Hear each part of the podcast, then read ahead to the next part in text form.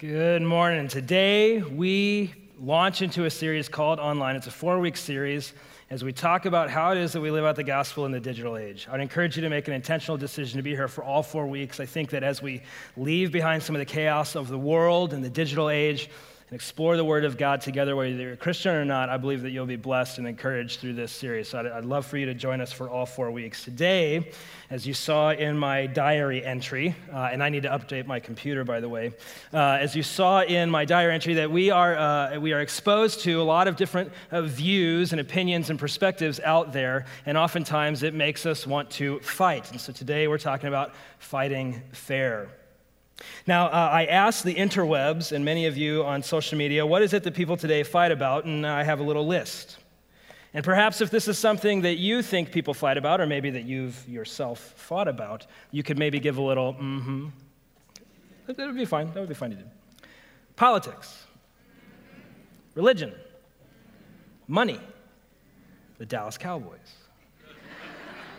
In order of priority, civics, parenting, breastfeeding, my rights versus the rights of others, Black Lives Matter, Blue Lives Matter, stay at home mom versus working mom, my kids, mm-hmm. abortion, the ice cream dish that I left in the sink and did not put in the dishwasher, which is another word for unmet expectations, law enforcement, food, where to eat, what are we going to eat? When are we going to get there? Can't you just pick? Art, theater, music, the nature of the good, laws in the legal system, theology, family business, mm-hmm. control, and what is right and what is wrong. And the list goes on and on and on. You see, the digital age presents for us a unique problem because uh, throughout the corridors of time, usually a person had a couple of crazies that were in their sphere and they relegated them to crazy uncle status. We've all had this, you know, you gather for Thanksgiving or Christmas and here they come in and you know they're going to talk about that thing and you know that their opinions are completely off base, but you kind of say, well, they're family, that's my crazy uncle, so be it. But the digital age has put forth to us uh, all of those dinner table conversations are now happening publicly, and there's a lot more crazy uncles than we used to think. Hmm. And we discover that people disagree and come from different perspectives and have different opinions. And so, how is it in this context, in this culture, in this moment, the digital age, how is it that the gospel applies? And so I am going to be reading from Titus 3, uh, verses 1 through 11. Titus 3, 1 through 11. You can turn there in your Bibles if you have them. We'll have it online as well. Also, Bibles are available for you on the tables in the back. Now, uh, I'm going to read this, and I want you to think through how does this relate to fighting? Okay, because we're fighting each other all the time now. How does this relate to fighting? How does this relate to my engagement with others, digital or not? How does this relate to the conflict that I experience in my life with other people? You guys ready? Can we do that? Now, I want to tell you, generally speaking, second hour is my favorite. But first hour was exceptionally responsive today, and so far, you guys are at 10 out of 400. So, what we're going to need to do is take it up a notch. Okay, so are you guys ready to engage the text together with me? There we go. Ooh, see, now we're at 18 uh, over where they were at this time last hour. Verse 1, chapter 3 Remind them to submit to rulers and authorities. I see where this is headed. Great. To obey to be ready for every good work, to slander no one, to avoid fighting, and to be kind always, showing gentleness to all people, except the ones I don't like, right? Is that what it says? No, just all people. Keep going, verse 3. For we too, so, why? For we too were once foolish, disobedient, deceived, enslaved by various passions and pleasures, living in malice and envy, hateful, detesting one another. But when the kindness of God our Savior and his love for mankind appeared, He saved us, not by works of righteousness that we had done, but according to his mercy, through the washing of regeneration and renewal by the Holy Spirit. He poured out his Spirit on us abundantly through Jesus Christ, our Savior, so that, having been justified by his grace, we may become heirs with the hope of eternal life. This saying is trustworthy. I want you to insist on these things so that those who have believed God might be careful, check it out, careful to devote themselves to good works. These are good and profitable for everyone. Verse 9. But avoid foolish debates, genealogies, quarrels, and disputes about the law because they're unprofitable and worthless. Reject a divisive person after a first and second warning for you know that such a person has gone astray and is sinning. He is self condemned. This is the word of the Lord. And so it starts here, right? Submission, gentleness, respect, grace. Don't fight these ridiculous fights. Don't quarrel. Why? And the author here, this is a dude named Paul. He's writing to a guy named Titus. That's why the, the book in the Bible is called Titus. And he says this, verse 3 For we too were once foolish, disobedient, deceived, enslaved by various passions and pleasures, living in the malice and envy, hateful, detesting one another. But, verse 4, when the kindness of God our Savior and his love for mankind appeared, he saved us. This is the gospel. When we talk about living the gospel out in the digital age, the gospel is this that in the beginning, God created the heavens and the earth. If you turn to the book of Genesis, which is the beginning of the Bible, it says this that God made people unique. He made people as the crowning glory of all creation, made for relationship with Him. Genesis 1 and 2 showcase this that in the beginning, God created creation. But in Genesis 3, we have recorded for us something called the fall, that the people made in the image and likeness of God rebelled against God. They fell from grace. They replaced God on the throne of their hearts with themselves. You've heard of Adam and Eve and the fruit? Okay, we're going to do this one more time. Have you heard of Adam and Eve and the fruit? Yes. Do you think it was about fruit? It was about rebellion. It was removing God off the throne of our hearts and placing ourselves as the center of the universe. And this cosmic rebellion is death because we are not made to be the center of the universe. We are made as created beings meant for relationship with the Creator. And when we put ourselves in the Creator's place, we crumble. And God had an option. One, put on the Metallica CD and kill them all. Just it up. There it is. Love that album. Great album. It was, it was not as good as Ride the Lightning, but it's a good album. He could have pushed the kill them all button, but in his grace and mercy, which the text says, his grace and mercy, look at what it says. The kindness of God our Savior, his love for mankind appeared, he saved us. He could have chose to destroy us, but instead he chose to save us. Creation, fall, redemption. 2,000 years ago in space time history, the same sun that oppressively shines on our face today in Phoenix shone on God in the flesh in the person of Jesus Christ 2,000 years ago in the Middle East. And he lived among us, subjected himself to every trial that you and I experience. And he allowed himself to be crucified on a Roman cross so that by his death, the penalty for our rebellion would be paid, so that God could be just and we could be justified, so that God could be true to his word and we could still be in right relationship with him. And Jesus died, and they put him in a grave. And three days later, he rose from the grave, conquering over Satan, sin, and death. And today he stands victorious, ready to give life and life abundant to all who call on the name of the Lord. And the message of the gospel is this turn from your sin, turn from your rebellion, and look to God. And he is ready, willing, and able to receive you, not because you're a good person. Did you catch in the text? You ain't saved because you're doing good. You will, like, you're kidding yourself if you think, I'm gonna go to heaven because I'm a good person. Like, do you know God sees your motives? Like, even if you're doing good, if you're doing it to manipulate Him, that's corruption. Like, you, there's no hope in our good works. And the message of the gospel is this is we are not saved. It says it here in the text. We are not justified by our good works, We are made right, put in right relationship with God because of what He has done, the finished work of Jesus Christ on the cross. And all who call on the name of the Lord are saved. Okay, now, what about Facebook? Like, what about Twitter? Because here's the thing Jesus right? Creation, fall, redemption. Jesus came, he died, he rose from the grave, and then he ascended into heaven. But here's the thing He told us before he ascended into heaven, one day I'm coming back to restore all that which is broken. And so, right now, today, we live in the time between his accomplished redemption and the promised restoration that comes in the future. And it's by his grace that he waits so that more can be saved. But that means that he has already finished the work, but we have not yet experience the fullness of that healing, and I'll prove it to you. Go on social media.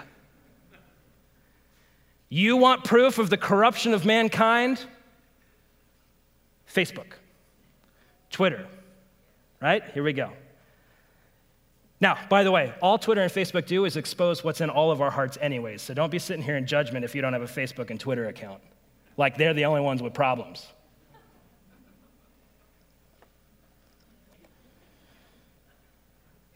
The gospel shapes what we fight about, how we fight, and why we fight. What we fight about, how we fight, and what we fight about. First, in the text, it does say avoid fighting, but Paul here can't mean avoid fighting about everything because earlier in the text, in Titus chapter 1, he is fighting against people, religious leaders, who are being abusive and deceitful.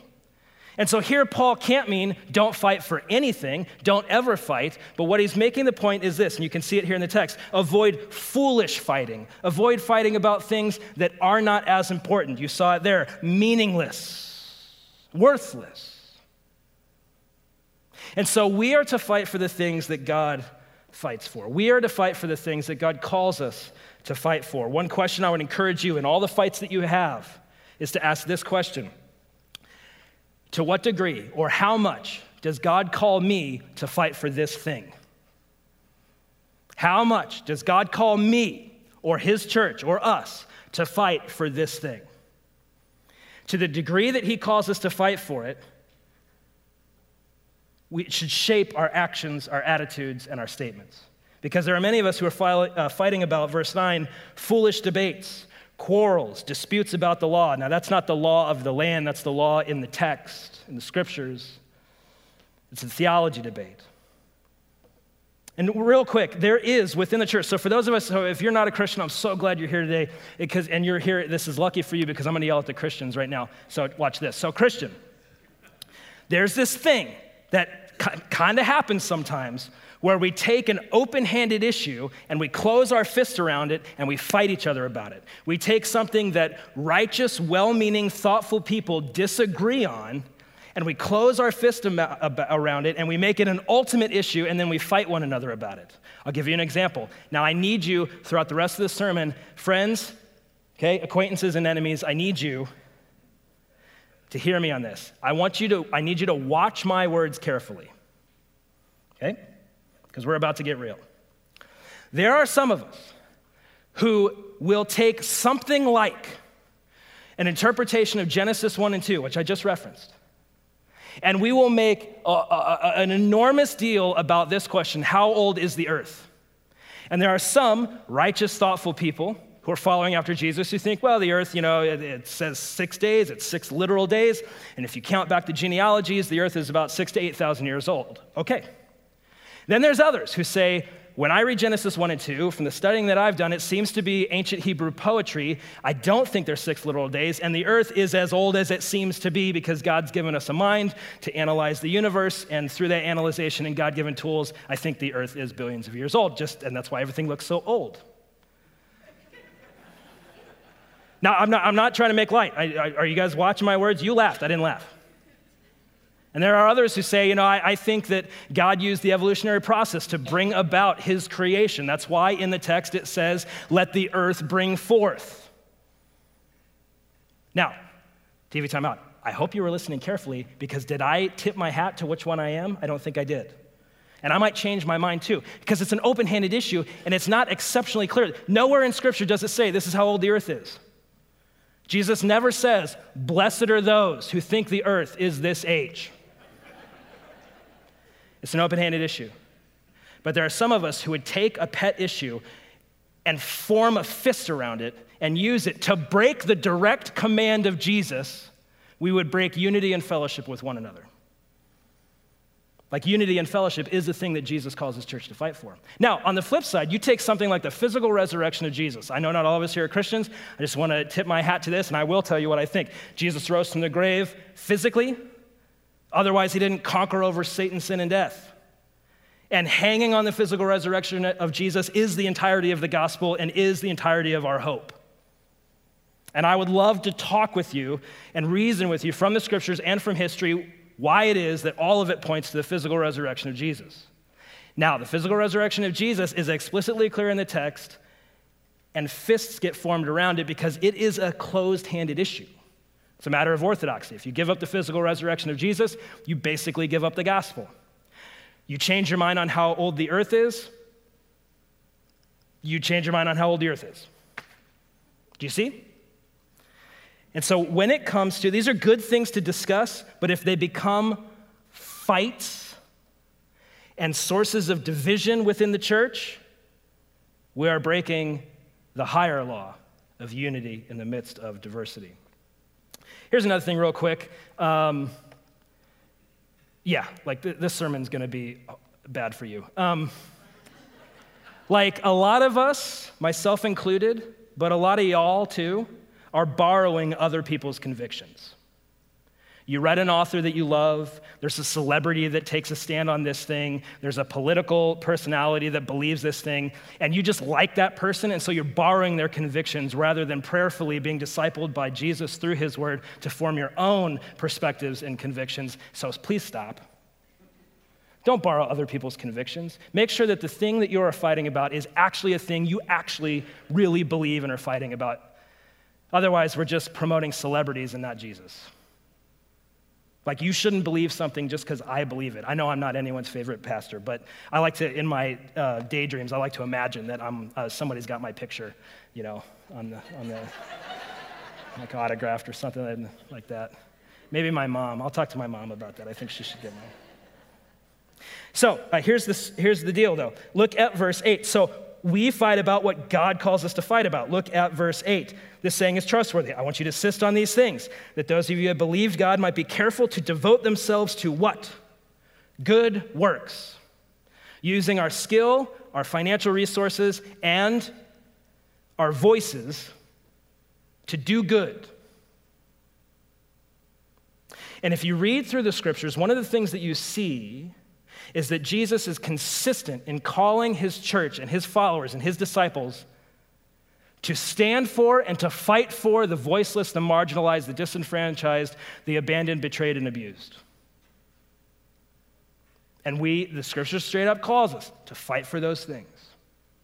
Now, there are some of us uh, who think through, okay, well, you know, I don't know so much about that. That's, that seems like, you know, it seems like a liberal agenda. Yeah, man, I, if, you're, if you're thinking that right now, like just go back home and read the words of Jesus and, and stop being discipled so much by these news outlets and start being discipled by Jesus. Like, the, the things that are debated and discussed in the political sphere, that changes over time. And just because one side or the other or the other views a, per, a certain position one way or the other, that does not override Jesus. In the uh, late 1700s, early 1800s, a group of very powerful, affluent aristocrats in Britain who believed the gospel and believed in the authority of the word of God and were compelled to live out the gospel by doing good works formed a group called the Clapham Society. And the Clapham Society was one of the first, what, what, and I'm not using this in a political sense, I'm using it in a theological sense. The Clapham Society was primarily, you, you, you could name it, an evangelical activist group. And they gathered together based on the firm foundation and, and the authority of Scripture and the power of the gospel. And they did things like they fought for the abolishment of the slave trade, They formed societies to pay for and to fund and to help support exploited and abandoned and abused women. They fought against illiteracy. They fought against poverty. They fought for prison reform. They fought against uh, blood sport. They would go to parliament and on the behalf of the poor, the disenfranchised, the abandoned, betrayed, and abused, they would use their voice to speak based on their firm conviction that Jesus calls us to live out the gospel. Some of the members of the Clapham Society, you may be uh, familiar with some of these people. John Newton, was he the guy who wrote Amazing Grace? Is that right? Yeah. You guys ever heard that song, Amazing Grace? Yeah, it's a classic. Hannah More, an activist and an author. William Wilberforce, who fought to end and succeeded in ending the slave trade in Britain. Convinced of the power of the gospel and convinced that Jesus calls us to fight for the things that he cares about. What do we fight for? We fight for the things that God calls us to care about. How much does God tell me to care about this topic? When we're fighting with one another, ask yourself, how much does God tell me to care about this topic? So, if we're to fight for the things that God calls us to fight for, how should we fight? I'm glad you asked. Ephesians 4:15 says this. It's two words. Any fight that you get into, I want you to remember these two words. Truth and love. This is Ephesians 4:15. Speak the truth in love. Let us grow in every way into him who is the head, namely Christ. As we're becoming more and more like Christ, we will more and more speak the truth in love. Okay, so we're quiet there. Everyone loves the truth part. Let's do it again. We're going to speak the truth in Yeah, and don't you forget it. Speak the truth in love. First, the truth. I don't think we need a ton of work on this, and so I'll just give it to you, especially in the digital age. When I was in seminary, I would write papers, and I would always take off points if I didn't cite my sources. Why did my professors want me to cite my sources? Because they wanted to make sure that what I was communicating was true. Now, friends, we've all got our favorite news outlets. We've all got our favorite blog posts or newspapers. We've all got our favorite editorial, uh, editorials and opinion writers. And I'm just here to tell you that just because it's in print does not mean that it is true. There is a propensity for us to share and to post and to propagate lies simply because they line up and confirm our prejudices. This agrees with everything I think, therefore, it must be true. I've met with people, and things have come out of their mouth that are so astoundingly false, like blatantly unquantifiable. And I say, You should join me on July 8th for the sermon I'm going to do because you're going to make it in the sermon as an illustration. Okay, I'm coming to your neighborhood right now. Here we go. Jesus says, I am the way, the truth, and the life. Jesus' way is the way of truth. I'm, I'm in your neighborhood right now. Satan is known as the father of lies. And to propagate lies is to be in league with Satan. A careless, sharing of false information propagates the agenda of the father of lies. So please cite your sources. Simply because something lines up with our prejudices does not mean it's true. And so that's speaking the truth, but what we need to work on is love. How is it that we are to love? Well, one of the things that Jesus consistently says is love your neighbor as your self. So, how would I desire to be loved? Look at verse 2 slander no one.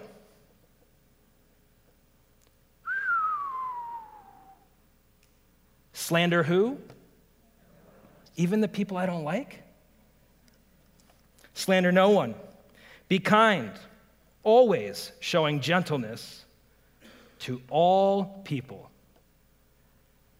Who fits in the all people category? The people you hate, your crazy uncle, your insane niece who just is visiting from Berkeley. Yeah, they're all fitting They're all fitting in the all people category. And our responsibility to them is gentleness, hmm? kindness, avoiding foolish debates. Uh, Stephen Covey, in his book, Seven Habits of Highly Effective People, says this Seek first to understand and then to destroy. Wait, is that right? No. Seek first to understand, oh, and then to be understood. Seek first to understand and then to be understood. If earlier I was in your neighborhood, now I'm walking down your street. Let's talk about protests. Let's talk about the NFL.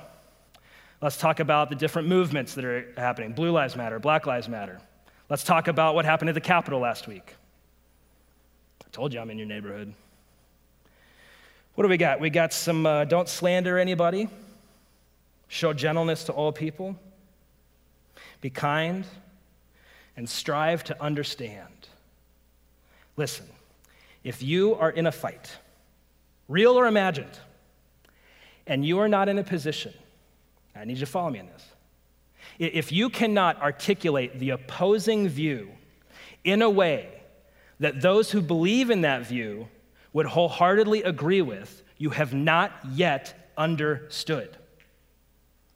do that one more time. Basically, if you have someone who has an opposing view and you are not able to articulate that view in a way that those who believe in that view would wholeheartedly agree with, you have not truly understood. You have caricaturized the other, which is not loving. See, it gets quiet when I'm in the neighborhood, but I'm going to be knocking on your door. There's five levels of communication, church family. I'm going to talk to the Christians here. There's five levels of communication. We can put them up here on the screen. Cliche. What's cliche? How you doing? Good. Yeah. Have we communicated? No. Cliche. Facts. What's the weather like outside? It's hot. Great. Have we communicated? Yeah, at a deeper level than cliche? Yeah, but we haven't really gone anywhere, have we? How about opinion? What's it like outside? It's hot, which sucks. Level three. Level four, feelings. It's hot outside, and I don't like that, and it makes me feel homesick. Now I've given you a piece of myself, haven't I? I've communicated to you my feelings. And level five is really difficult to put into words because level five transparency is communicating at such an intimate, deep level, you just walk away feeling like you've engaged the actual real person. Now, I said I was going to be knocking at your front door. There was a young African American man who was shot by a police officer. He was unarmed, and at the trial, he was uh, exonerated. Remember, I said I want y'all to watch what I say real careful? Okay, watch. And there was a member of this congregation who said, publicly and to me privately, she was operating at level four. I'm so sad, and I fear for my boy. And someone else in this congregation responded to that level four communication with, well, actually, statistics show that these types of things happen less and less. They responded to feeling with what? Fact. Now, number one, is that the most loving thing that we can do? It does not lead to flourishing. Now, to engage at the level of feeling, to, as the scripture says, weep with those who weep and mourn with those who mourn and rejoice with those who rejoice, if we are to do that, we have to operate at the same level of communication and we have to recognize what it is we're communicating about. We're not operating, we're not communicating about facts. When you say, This hurts me, this pains me, I'm scared. Operating at the feeling level, communicating, seeking to understand and to love is to be able to say, I'm scared for your son too. Or, it makes me feel sad that you're scared. Every time I respond to my wife's communication about her feelings with facts, I get punched in the throat. I feel like we're not spending enough time together. Well, actually, I have a time log of all the time that we've spent together.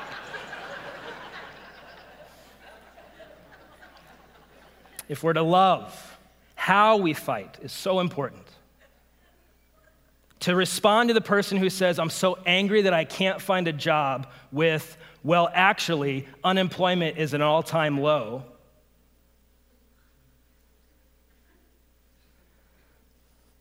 You take any issue, and one of our greatest problems as a church and as a community, as in a culture, is that we're operating at different levels at the same time and we're misfiring. We're not really communicating. Seek first to understand, then to be understood. Don't attack. Do you like being attacked? Do you like being called names? I, I, I was reading a couple years ago.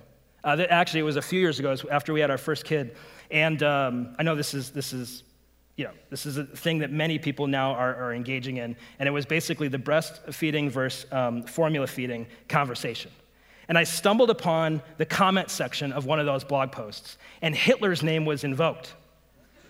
Like, you feed your baby powder, Hitler did that. What's that?